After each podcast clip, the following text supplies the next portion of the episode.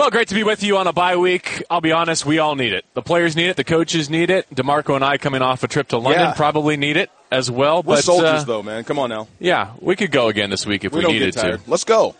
Unfortunately, we will have to take a Sunday off as we prepare for Week Nine at the Coliseum against Carolina. This is Rams All Access on ESPN LA 710. Your home for LA Rams football. Demarco at three and four. How should LA feel about where they stand going into the bye? You know, uh, it's funny. Um, they always say when you're when you're at the end of a losing season, when you're not going to the playoffs, everybody always says we're going to see who wants to play football. Well, we're going to see who's loyal right now. Uh, everybody's loyal to a coach that wins, wins all his games, right? So this is going to be a true test for Los Angeles. Uh, you haven't done this in 20 years, but this is how a lot of the league feels, and, and this is how the seasons go. I mean, three and four after you know seven weeks is is not a horrible spot to be in. You'd rather have that record flipped. You'd rather have the big number to begin uh, your win loss record, but that's not the way it is. But there's still a lot left to play for. I mean, it's not over. Um, and, and you were in the three games that you lost. I mean, there there's some really good reasons and some really good things you can point out to say this is why you lost. So it's not a mystery, and those things can get fixed. A lot of those things were getting healthy, and this is the cool thing about a bye week. You have a chance to actually get healthy. So when this team is at full strength and playing good football, uh, I think they can take anybody into the fourth quarter and, and win a game. Here's the thing about the three game losing streak and why I think so many people are pulling their hair out over it is it's one thing when you're getting the brakes beaten off on you and, Right. and you don't belong on the same field as your opponent. Buffalo at Detroit and in London against the Giants, they outgained their opponents. They had more first downs, the Rams did, than their opponents. In a couple of those cases, they dominated time of possession. The thing that didn't go their way, has not been going their way, is the turnover battle.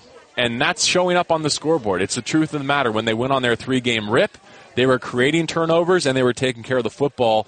You know, that, that leaf has turned. And, Yeah. and I'm not sure how to get it back on the right side against Carolina. I think the well, the takeaways are going to come as long as you stop turning the ball over on offense. In my opinion, if you keep putting your defense on the field in bad situations, well, it, it gives the offense momentum and all the advantages. I mean, you're coming on, it's short. You we call it the Mayday approach. I mean, you're you're, you're coming off the bench cold. Hey, defense out, you got to get out there. So uh, you're shorthanded that way. So I think taking care of the ball is number one. It's paramount. If the offense doesn't turn over, you don't throw picks, especially pick, six, pick sixes. If you don't fumble the football, I think at some point this defense is geared towards getting after quarterbacks and getting the ball out. You heard how he speaks about his defense. Uh, he wants the football. He, he coaches ball. So I think if you take care of one, the other will start to fall. We'll hear a lot from Jeff Fisher during this hour. We will talk a ton about the quarterback situation.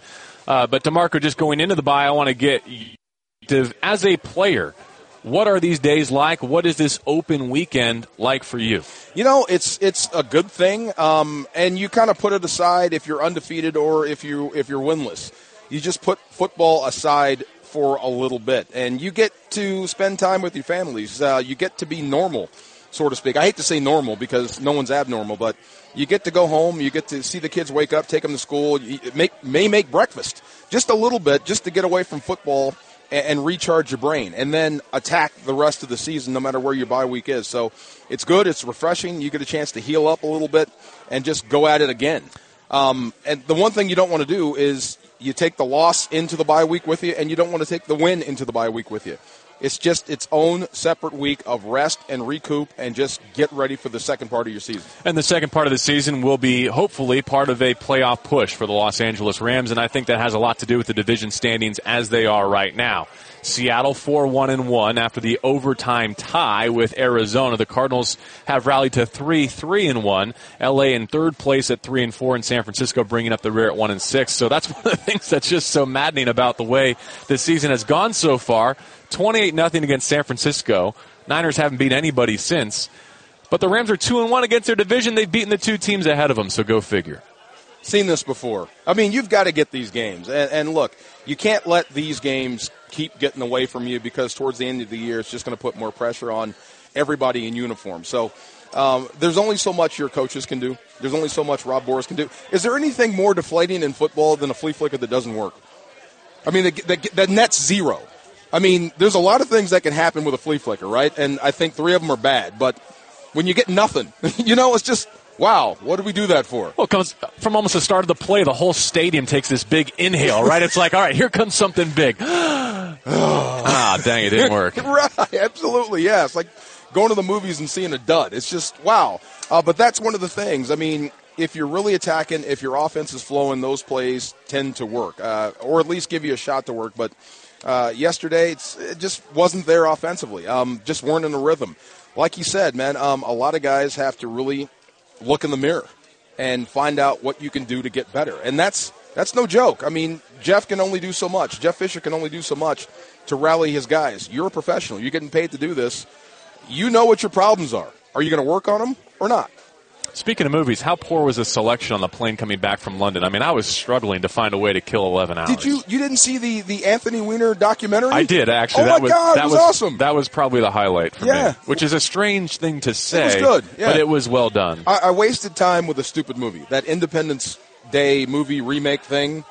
Uh, I watched that. Sans Will Smith. Yeah, Sans Will Smith, and um, I didn't get a chance to finish Ten Cloverfield Lane, which is a much better movie, and that made me mad. So, but the superhero movies, I was having fun, man. I watched Batman, Superman twice.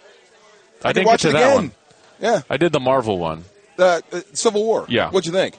Well, so here's the thing: is Maurice Jones-Drew said it was the best movie he's ever seen. I kind of agree with him. So I kind of went into it with those expectations. Uh, but no, it's not knocking like Shawshank off of any pedestal. Did you collect comics?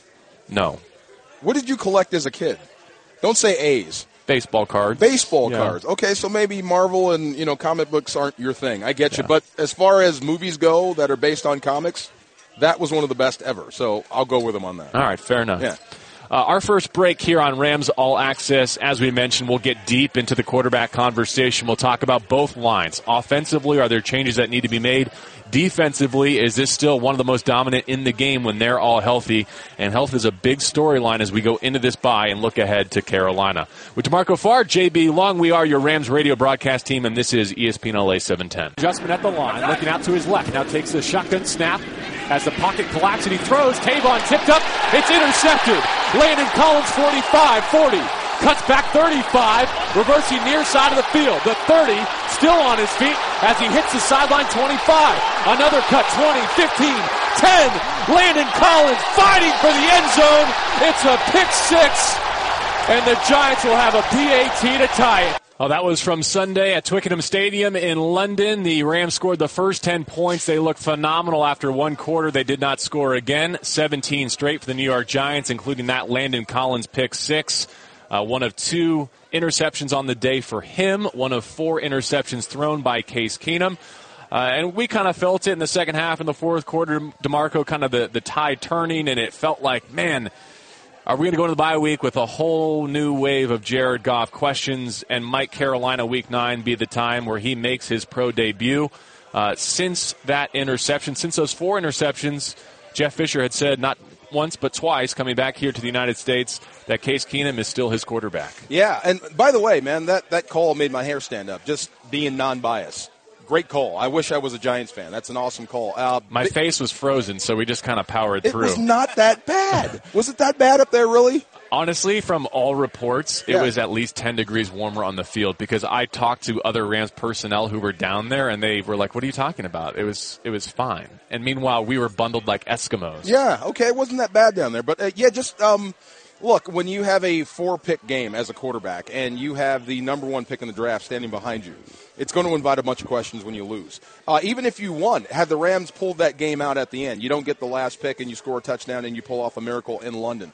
A three-pick game is going to invite more questions. Anything but a, a 148 passer rating for Case Keenum is going to invite those questions. But you know, when you play well as a quarterback, your best game in Detroit, and you still lose, that raises questions. You know, inside the locker room and out. Um, when you when you throw consistently throw across the middle and bad things happen, and you start to lose confidence, that's going to invite questions. So at some point, we talked about this. It's going to be Jared Goff's show. It just depends on when. He said during the Jared Goff is going to get a lot of reps, a lot of reps. Uh, a lot of rookies and young guys are going to get a lot of reps. But here's the, the other question to dovetail off that: What happens if he looks great? What happens during that bye week if Jared Goff actually looks better than Case Keenum in practice and he can run everything? He's picking up the checks. He's letter perfect. What happens if he's ready to play? Do you make the switch? What you already you can't now because you said Case is my guy. A couple things on that, and then we'll get to Jeff Fisher and, and what he said specifically. One, no matter what mind he and the Rams were of, after the game in London, 12 hours from home is not the time to pull that trigger and make that call, right? right. So I understand why he said Case Keenum was not the reason we lost this game. He's going to be our quarterback against Carolina. Coming home to the United States, he said it again on Monday, and this is what he had to say to us on the Jeff Fisher Show at the Westlake Village Inn. Jared's going to get a lot of work um, over a couple days, which which will be beneficial for him, um, as well as some of the other rookies or some the other younger backups. So uh, he's coming on. Yeah, he's coming on, and um, again, this is um, this is my call.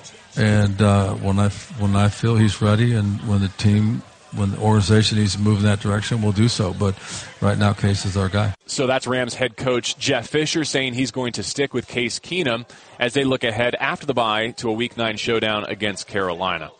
I understand what he's saying that you have to look a level deeper than the box score to evaluate a quarterback's performance. Mm-hmm. Of course. Some of those interceptions were not quote unquote his fault. Three of them were actually targeting Tavon Austin, which I find interesting and we can delve a little deeper on. But I tend to think, DeMarco, that those interceptions tend to even out over the course of a game and over a season. For every one that's tipped over the middle that went through your receiver's hands, I can point to another one that went through a defender's hands that could have been an interception. So you know, it's it's like a it's like a Six swinging one half dozen. It's like a swinging bunt single in baseball, right? Yeah, You're yeah. like, all right, well, baseball owed me a few for that screamer I hit the shortstop that was taken away by a diving catch. You know, over the long haul, I think they even out. And right now, statistically, you know, Case has thrown what eight touchdowns to his team and three to the other team. Well, look, I've been through this like when you have two quarterbacks and one. I wouldn't say Case is struggling. I don't want to say that, but one is struggling, and the guy you want to see as your quarterback is behind him, and you never want to put your your faith in the backup. But I remember when the other guy took the field, how much of a lift it gave me. Now, it didn't guarantee us victory on, on game day, Friday, Saturday, or Sunday. Happened in college, too. Uh, it's just when you're out there and you're playing your best football, like you said, defensively, and you're holding teams to 10 points, and you should win those type games, you might want to change. Um, you might feel like somebody else could give you a better. You're talking chance. about the temperature of the locker room Yeah. here, which which I think is critical. But you know, how heavily do you think that's playing into the head coach and to the management's thinking right Well, now? Well, there's more than enough mistakes to go around that you just. No one's playing perfect football to say, well, you're blameless right now. And uh, everybody's made mistakes in all these losses defense, offense, special teams, and what have you. So everyone needs to get better. But just when, to my experience, when the, the guy that we didn't want on the field came off and the other guy came in, it did give us a lift. And I keep hearing this, quote unquote, the team needs a spark.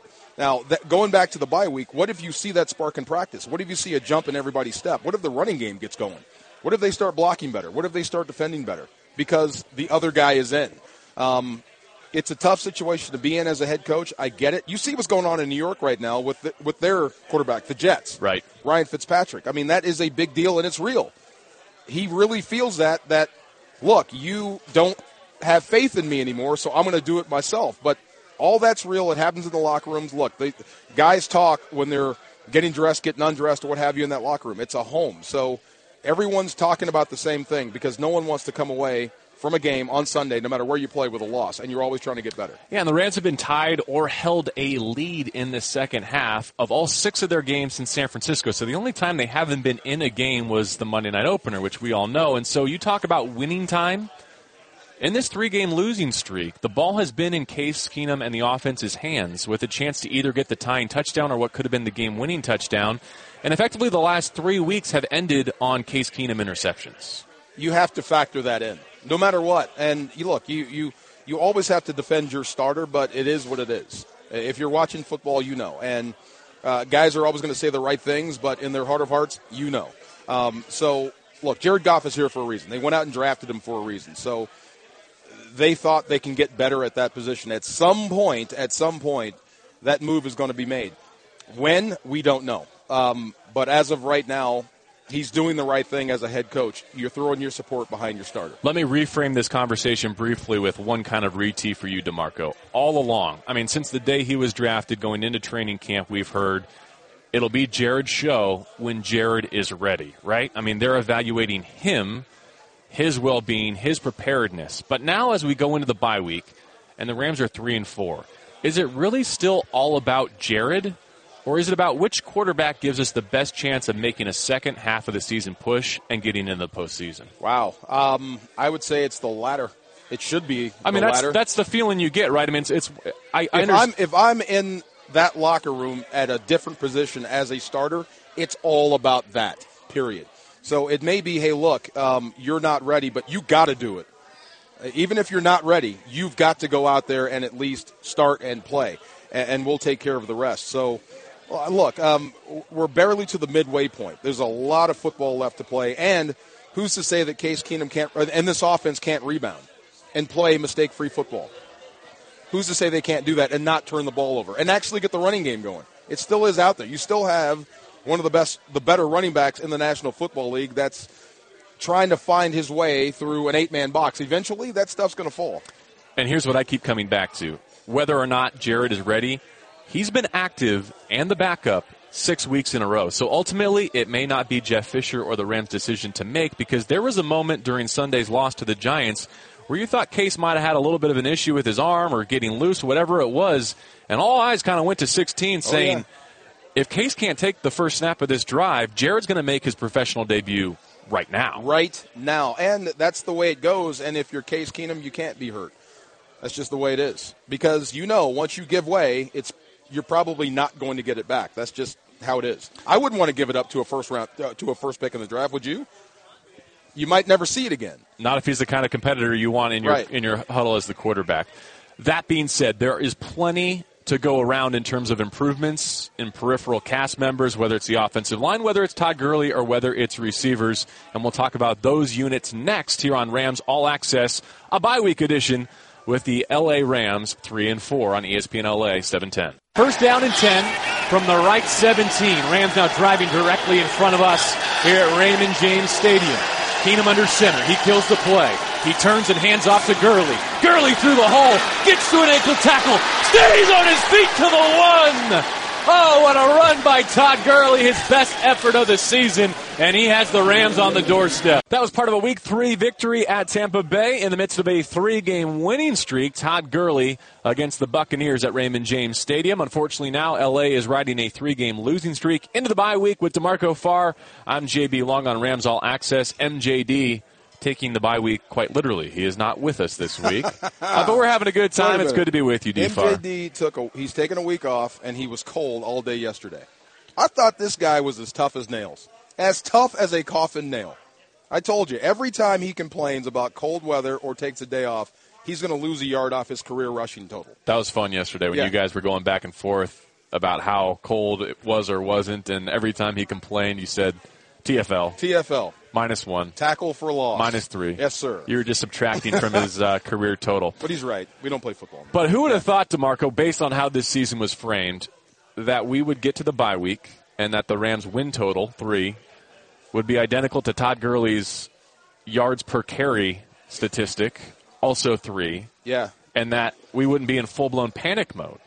No, I, I don't think so. Um, but the, the one thing that's kind of driving me nuts, and this is a guy that has the ultimate respect for offensive line play, um, that the blame always goes to them.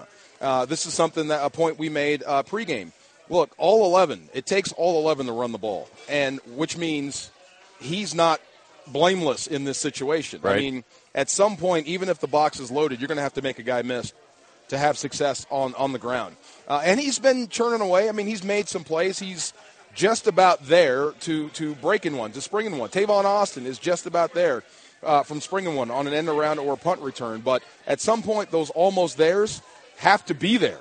Uh, if it is to be, it's going to be up to me. It's going to be up to him. So, uh, look, it, it's not just about the O line missing blocks. Um, it's we talk quarterback has to get you in and out of bad plays he's got to hit the hole at the proper time, and line has to hold their blocks for the run game to be successful.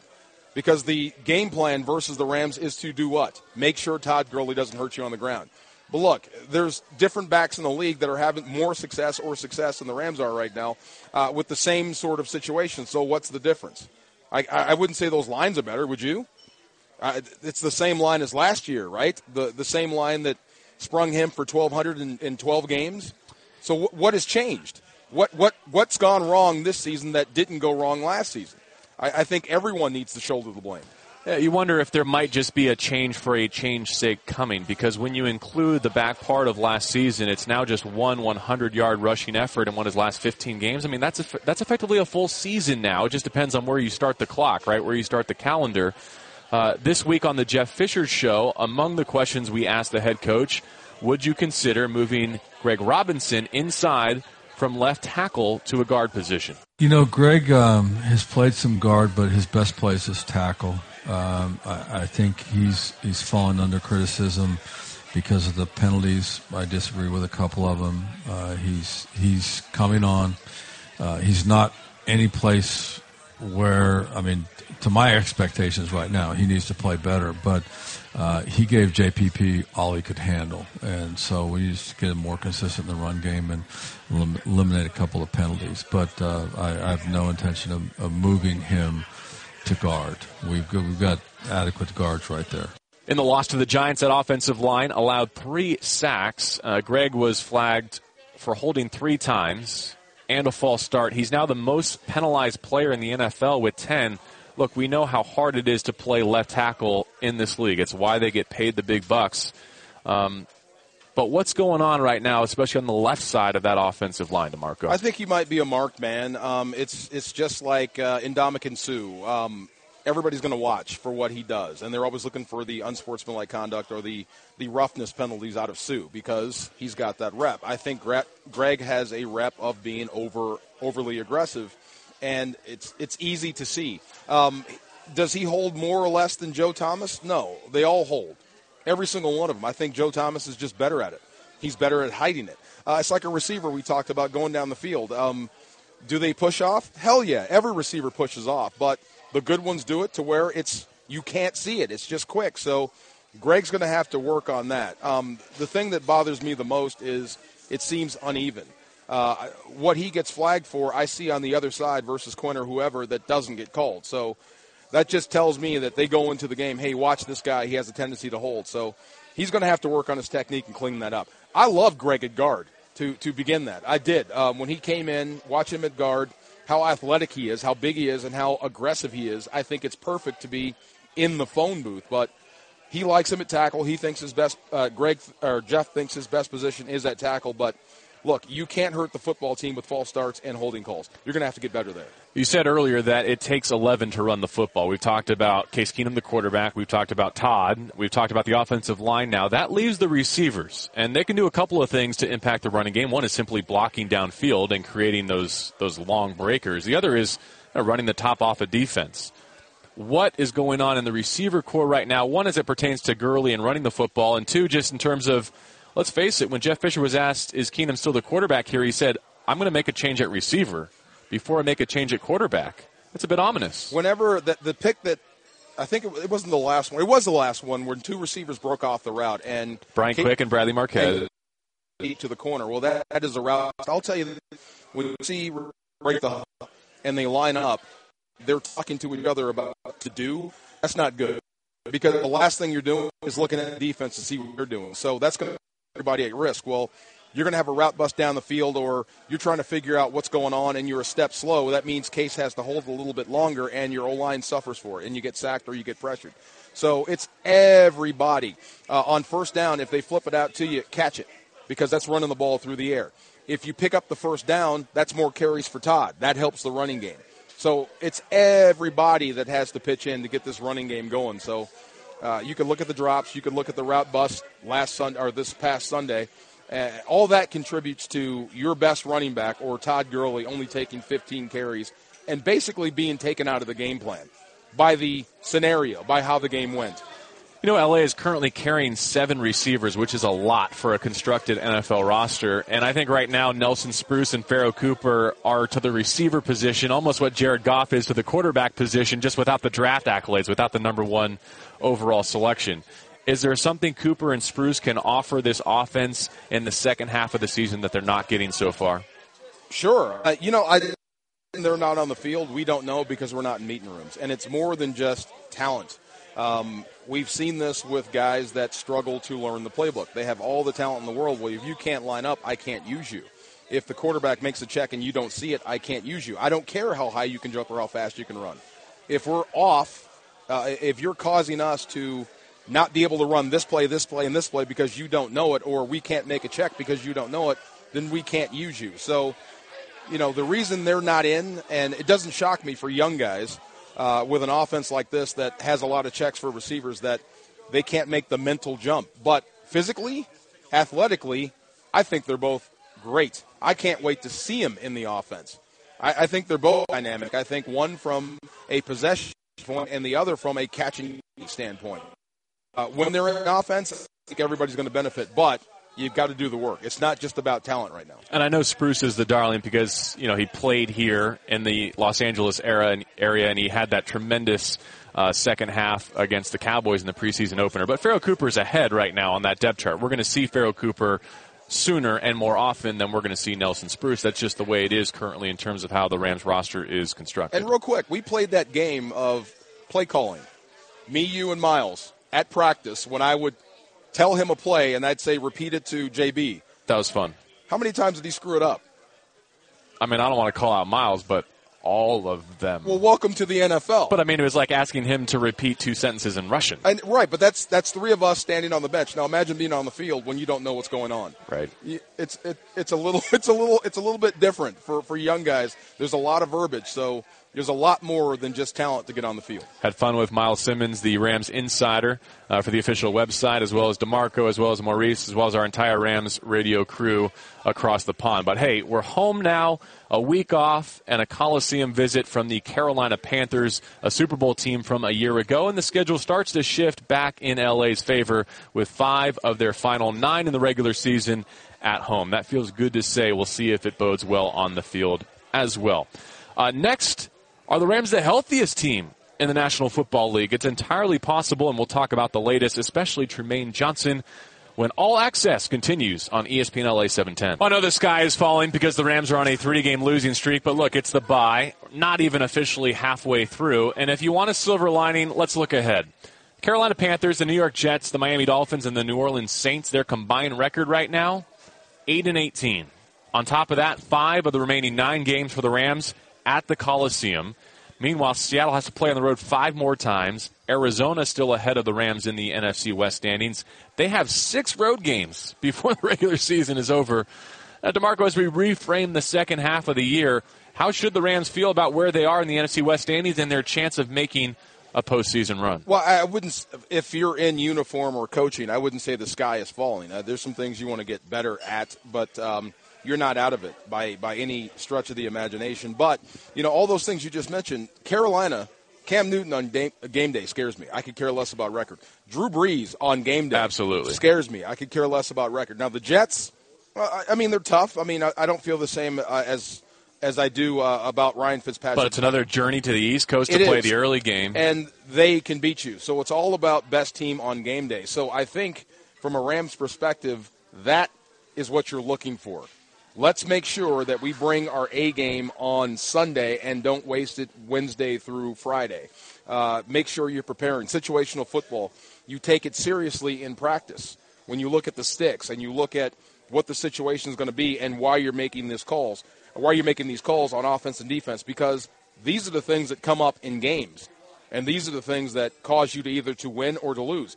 Look, I mean, you could the last three games you can break down to a handful of plays that could have gone either way win or lose, and you lost them all. So you have to find a way to win those plays. So it's all about your prep. It's all about that guy in the mirror. I, I know it sounds cliche, but these are the things you think about going into a bye week. Speaking of who's in the mirror, I think the biggest thing the Rams have going for them coming into this bye week and coming out of it, they might be the healthiest team in the NFL. I mean, really. Where's the wood? Okay, there. I just knocked on wood. I know it, Yeah, and, yeah. and you should. But in terms of who's in the mirror, the more frontline players you have showing up and active on Sunday, better chance you have to win. And I think coming out against Carolina and hopefully well beyond, you know, the guys who have been dinged up, the guys who have missed time in the first half, seem to be on the mend, and that's what Jeff Fisher told us Monday at the Westlake Village Inn. The good thing about both Nels and Coop is that they're healthy, and uh, so they're getting they're getting work. So and they're ready to play. So, and that's the thing as you look at our whole roster, we're going to be we're going to be healthy when when the bye week's over. I think Rob Quinn only played about 11 snaps coming back against the Giants, mostly in those pass rush situations when they can get the most out of him. Uh, Trumaine Johnson to me is the big one. I know he's raring to go, but uh, will it be Week Nine against Carolina, or maybe another week or two down the road? Uh, Kenny Britt still doesn't seem to be quite right. It seems like every play or two he's coming off the field at less than 100%. Uh, Jamon Brown, look, they've got another good option there at guard. So uh, he's winged with an ankle. What's that? Uh, Cody Wichmann. Right. He's winged with an ankle. But so, you hope yeah. those are the kind of things that, that with two weeks off are, Yeah. are gonna are gonna get right. Um, how you know how do you feel? How how do you think the Rams are feeling about their health going into week nine? Well, I was going to put you on the spot. If you could only choose one guy to come back on defense, Trumaine Johnson or Michael Brockers, who would you want in there? I knew who I'd pick. Look, with the quarterbacks coming up on the schedule, I'm going to go. I'm going to go against your defensive line pick of Brockers only because we've talked about how much the defensive line rotates, and they have viable backups there in Cam Thomas, who's pretty durable.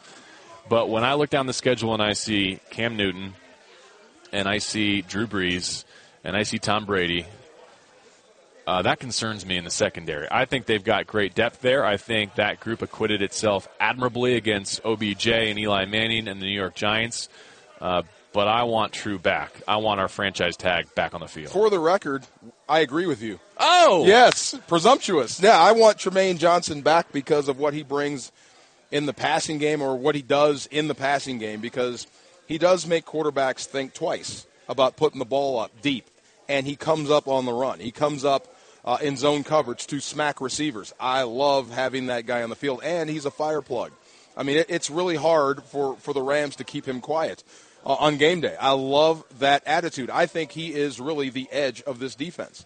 They're good. They can get after anybody. They've got talent, but I think he's the edge of this defense. I, I can't wait to have him back. The good news is it's not an either or situation. Brockers and Johnson will hopefully be back out there soon, uh, both playing in tandem. But uh, as a defensive lineman, you can appreciate if the quarterback makes a quick look one way and Boom. and tr- well, well and True's on him. Like, okay, that that's not open. I got to make one more progression. That's when you arrive. I just Donald Quinn and True, and you think twice. Quarterback doesn't get two pumps. He's on his face.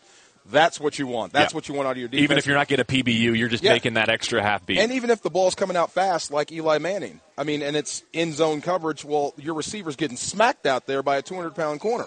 That's what I like. I like having that guy out there. Yeah, Gregg Williams' game plan was sound and it was executed marvelously against the Giants, who have no run game. So we saw the cover two. We saw keeping everything in front. They tackled well, just like we said they needed to, right? I mean, I think the longest play was 25, 26 yards. They kept OBJ in check. I mean, they did everything the defense did to win that game. It was unfortunate that they gave up the touchdown on the short field, but other than that, uh, not much that you can bark at. Uh, coming up, we're going to have our top four moments of the Rams season to date. Before we go there, can I ask you for your LA MVP Right now. through seven weeks of the season. you mean now or when we come back? no, right now. Right now. Okay. Let's see if we're on the same page here. I think the we most valuable player of the Los Angeles Rams. Not the best, not the best. We know who the best player Right. is on both sides of the ball, most likely. But who has been the best performing, the most influential player? I am not sure how many plays this guy has played. I'm sure you probably know, and it's easy to track. But when you go through almost half a season and you don't have a touchback, um, that's amazing. Punters are people too. Punters are people too. Phenomenal. Johnny Hekker right now, I think, is the best in the business. So, uh, and I hate having your punter as your MVP. That means things aren't going as well as you'd like. I mean, and it's easy to pick 99, Aaron Donald. I mean, he's he's a metronome. He just does not stop. But what Johnny Hekker is doing, he he's so much of a weapon for this football team. It's amazing. He plays six more inside the 20 in London. He still does not have a touchback this season. In fact, he has not kicked a touchback in his last 40 punts. That's the longest current streak in the NFL. Special teams has been phenomenal. Greg Zuerlein, who got, you know, he got a gut check in this offseason. He has not missed. He's 10 of 10, uh, hitting from 36 against the Giants. So special teams, job well done in the first half. Keep it up in the second half. In our final segment of our bye week edition of Rams All Access, D'Marco and I will go through our favorite moments, the top four from seven weeks of Rams football back here in Los Angeles on the ESPN LA Rams Radio Network. Well, since we've hit the unofficial midway point of the season, only seven games, not eight in the books, but it's the bye week, we thought we would take a moment to just reflect on football being back in Los Angeles and you know what these couple of months have been like. We thought we'd do it by setting up our top four memories from the season to this stage. So you're going to hear a lot of me, obviously, because I'm calling the play. Sorry about that. But we'll get to Marco's reaction uh, as we go through them uh, one by one. I'm having a blast. Uh, so we picked a top four uh, to go along with, in large part, the three Rams victories that we've had so far this season. And we'll begin uh, with a loss, actually, to get that fourth member of the group. And it was in Detroit a couple of weekends ago. It was Kenny Britt's best game of the season, and this was his second score against the Lions. Third down and two. The ball still at the nine yard line of Detroit to our right. Keenum in the shotgun with Gurley to his left. Trying to take the lead. Low snap, he picks it up, he throws the slant right side. Kenny Britt makes the catch, bounces off a Lions tackler, and fights his way in. Touchdown LA. Kenny Britt puts the Rams on the high side. Kenny Britt has has a defender all over his back. I mean, all hanging on top of him. He's dragging him down. He gets hit by two guys, bounces around, and finds the end zone. Maurice Jones-Drew with the cameo there. Your memory of the trip to Detroit and Kenny Britt's day against the Lions. Well, that call, that touchdown, um, was tremendous, and it's it's been great for Britt. Uh, this has been kind of a reawakening of Kenny Britt this season, and just to see how he played in that game, and it, it was a, a losing effort for the team, but Kenny was out of his mind. But watching the players, his teammates' reaction to that play, told me everything I need to know about him and and this player. I mean, no one was on the bench; they all came running out. Uh, just to congratulate him and just to see what happened. Uh, that's the stuff that almost brings tears to your eyes as a player. That makes you want to fight hard. So that was that was tremendous. Uh, Kenny, in his eighth year out of Rutgers, finishing his second contract with the Rams. Yeah, look, these players are uber motivated always, every Sunday. But when your job and when your future and when your next contract is on the line, they seem to take it to the next level. You've seen him at practice, right? I mean, the guy loves football. and he's the most incredible physical specimen, if you don't mind me saying so, He's huge. that I've that I've seen. Well, just think, what does Kenny Britt do without football? Think about that. I think if I'm Kenny Britt, I want to stay in this game as long as possible. So I, I'm glad to see him use that big body and become that big threat down the field for the Rams. That was our number four play of 2016 to this point in the Rams season. Next, let's go to Tampa Bay. It was week three, and it was a strip sack fumble return for a touchdown against the Bucks. Third down and six. They need the seven yard line. Winston in the shotgun. Four receivers. Takes the snap. Drops the throw. It's stripped. Robert Quinn knocks it out. The Rams are on the football. Picking it up, Ethan Westbrook. Go! He's down the near sideline with blockers. 25, 15. Touchdown LA! Great play. Fat guy's dream. The upset of knowing you, D'Marco, is that this play only got number three. A defensive lineman scores a touchdown, and there were two moments better than this. I mean, it was awesome. I mean, I've seen the strip sack out of Quinn. Um, it was great for Ethan Westbrooks, great for the team to get the touchdown. Um, it was awesome. I mean, the other two plays, you'll see why. Um, the only reason this doesn't rate higher is because the other two are against division foes. I see. It- I see your methodology. Yes. Okay. Okay. I, and Robert, But Ethan, Ethan returning the thing, not getting caught from behind, the convoy that was in front. I mean, this is how you teach in spring ball when you're playing college football. Uh, how you teach turnovers and what you do, and to see it go letter perfect, strip, recover, block, touchdown. To see that happen in the pros is amazing and great to see. you know, it's amazing how Robert Quinn and turnovers correlate. In the two games he missed, the Rams defense did not get a single takeaway. He comes back, even for a limited number of snaps against the Giants. Boom, they hit one on the first drive from Eli Manning. All right, let's go to number two. These are our top moments of the season to date for the LA Rams. And it was the home opener, the return of professional football to Los Angeles against the Seahawks. Listen to this Coliseum with pro football back in LA. Rams trying to reward them with a victory. Third down and 10 snap. Wilson drops. He's well protected. The pocket collapses as he throws it right side numbers. Caught by Michael. Puts his shoulder down. The ball comes out. Ogletree is on it. There you have it. It's a fumble. The Rams have turned the Seahawks over inside a final minute at the Coliseum. Ogletree sprints all the way down the field into the corner, and he gives the ball to a family member in the crowd to cap what should be a Rams victory. All right, back me up. You said it. Think about that day. We started with the Red Hot Chili Peppers, CeeLo Green. We had the Hall of Famers there. It was a Super Bowl atmosphere. Not getting the win there, oh my goodness, would have been so deflating. You said it. Reward these fans. That's why it's it's it's up higher than Ethan Westbrook's return for touchdown. Yeah, Barron with the big hit, but Yeah. Ogletree was such a storyline because they let the franchise's all-time leading tackler James Laurinaitis go get his next deal in a different city, and they move Alec Ogletree, a converted safety from outside linebacker, now inside, and they say this is the style we're going to play. We're going to be nickel on the field, and he's going to be our man in the middle. And so for him to come away effectively with the game ball, right, on the first home win back at the Coliseum, that was something cool. Oh, It's, yeah, uh, and it something I'll the- never forget. It was the Seahawks too. True. Yeah, uh, come on now, that's big. That's Not- better than a return touchdown, right? It was. Pete Carroll coming Thank back you. to the Coliseum. I mean, Right. it was it was so many things. He didn't steal the show, right? uh, can't wait to get back in the Coliseum for Week Nine against Carolina. Before we do, remember there was a three-game winning streak that put the Rams at three and one, and it culminated with a trip to Arizona and a breakout day for Brian Quick. Gurley stays in the game. Keenum's in the shotgun. Brian Quick lined up left, now motions right. Keenum clapping his hands, calling for the shotgun snap, goes quickly to the end zone. Quick goes up in the air to bring in the go-ahead touchdown. The back shoulder fade is unstoppable in this league. DBs can't cover it. Quick's second touchdown today, his third in the last two weeks. Keenum is fired up. He's got his Rams back on the high side. The defense knocked out Carson Palmer, and they secured a T.J. McDonald interception in the end zone to cap that victory. Uh, that was fun, leaving Glendale and coming home, even though the plane ride was shorter than we would have liked. You know, riding high at three and one, I don't think anyone had picked the Rams to win any of their four games to that point. Maybe save San Francisco. No, I just remember going there last year, and the Rams beat Arizona in Arizona, and the Cardinals. I mean, they gave their respect. Uh, they gave the Rams their credit for winning, but it almost seemed like they were in disbelief. Like, okay, we didn't play our best game. They beat us. Okay, we'll get them next year. So you go down there with all that same hype, and you do it again. And the guy that does it, the guy that catches the go-ahead touchdown, is Brian Quick. Uh, probably the last guy they thought that would beat him, and he did. And the way the he caught it, the pass that was thrown, the protection, everything.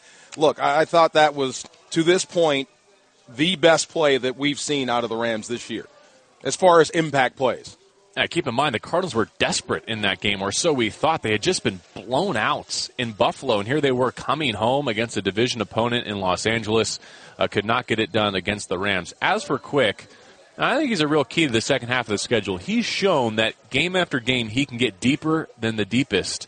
Can the mental aspect, can the roles and the responsibilities be on point so that he can stay on the field as Pharoh Cooper and Nelson Spruce and other receivers get in the, the fray? And can you hit him when he's wide open? True. That's the other part. Uh, if you can put the ball on the money, he's probably got six touchdowns by now. So, and who knows what your record is if, if you do. So, look, that, that's part of it. I mean, I'd say he's got everything he needs to be a star. It's just he's almost there. So let's hope he keeps getting better. Let's. It's called ongoing skill development. No one is, you know, great enough uh, to win a Super Bowl just yet. You're going to have to keep getting better. Well, Dee, thank you for this hour, and thank you for uh, welcoming me to professional football. It's been a great ride uh, for our seven weeks so far, and can't wait to see what the second half of the Rams season has in store. Thank you for being with us for Rams All Access here on ESPN LA 710.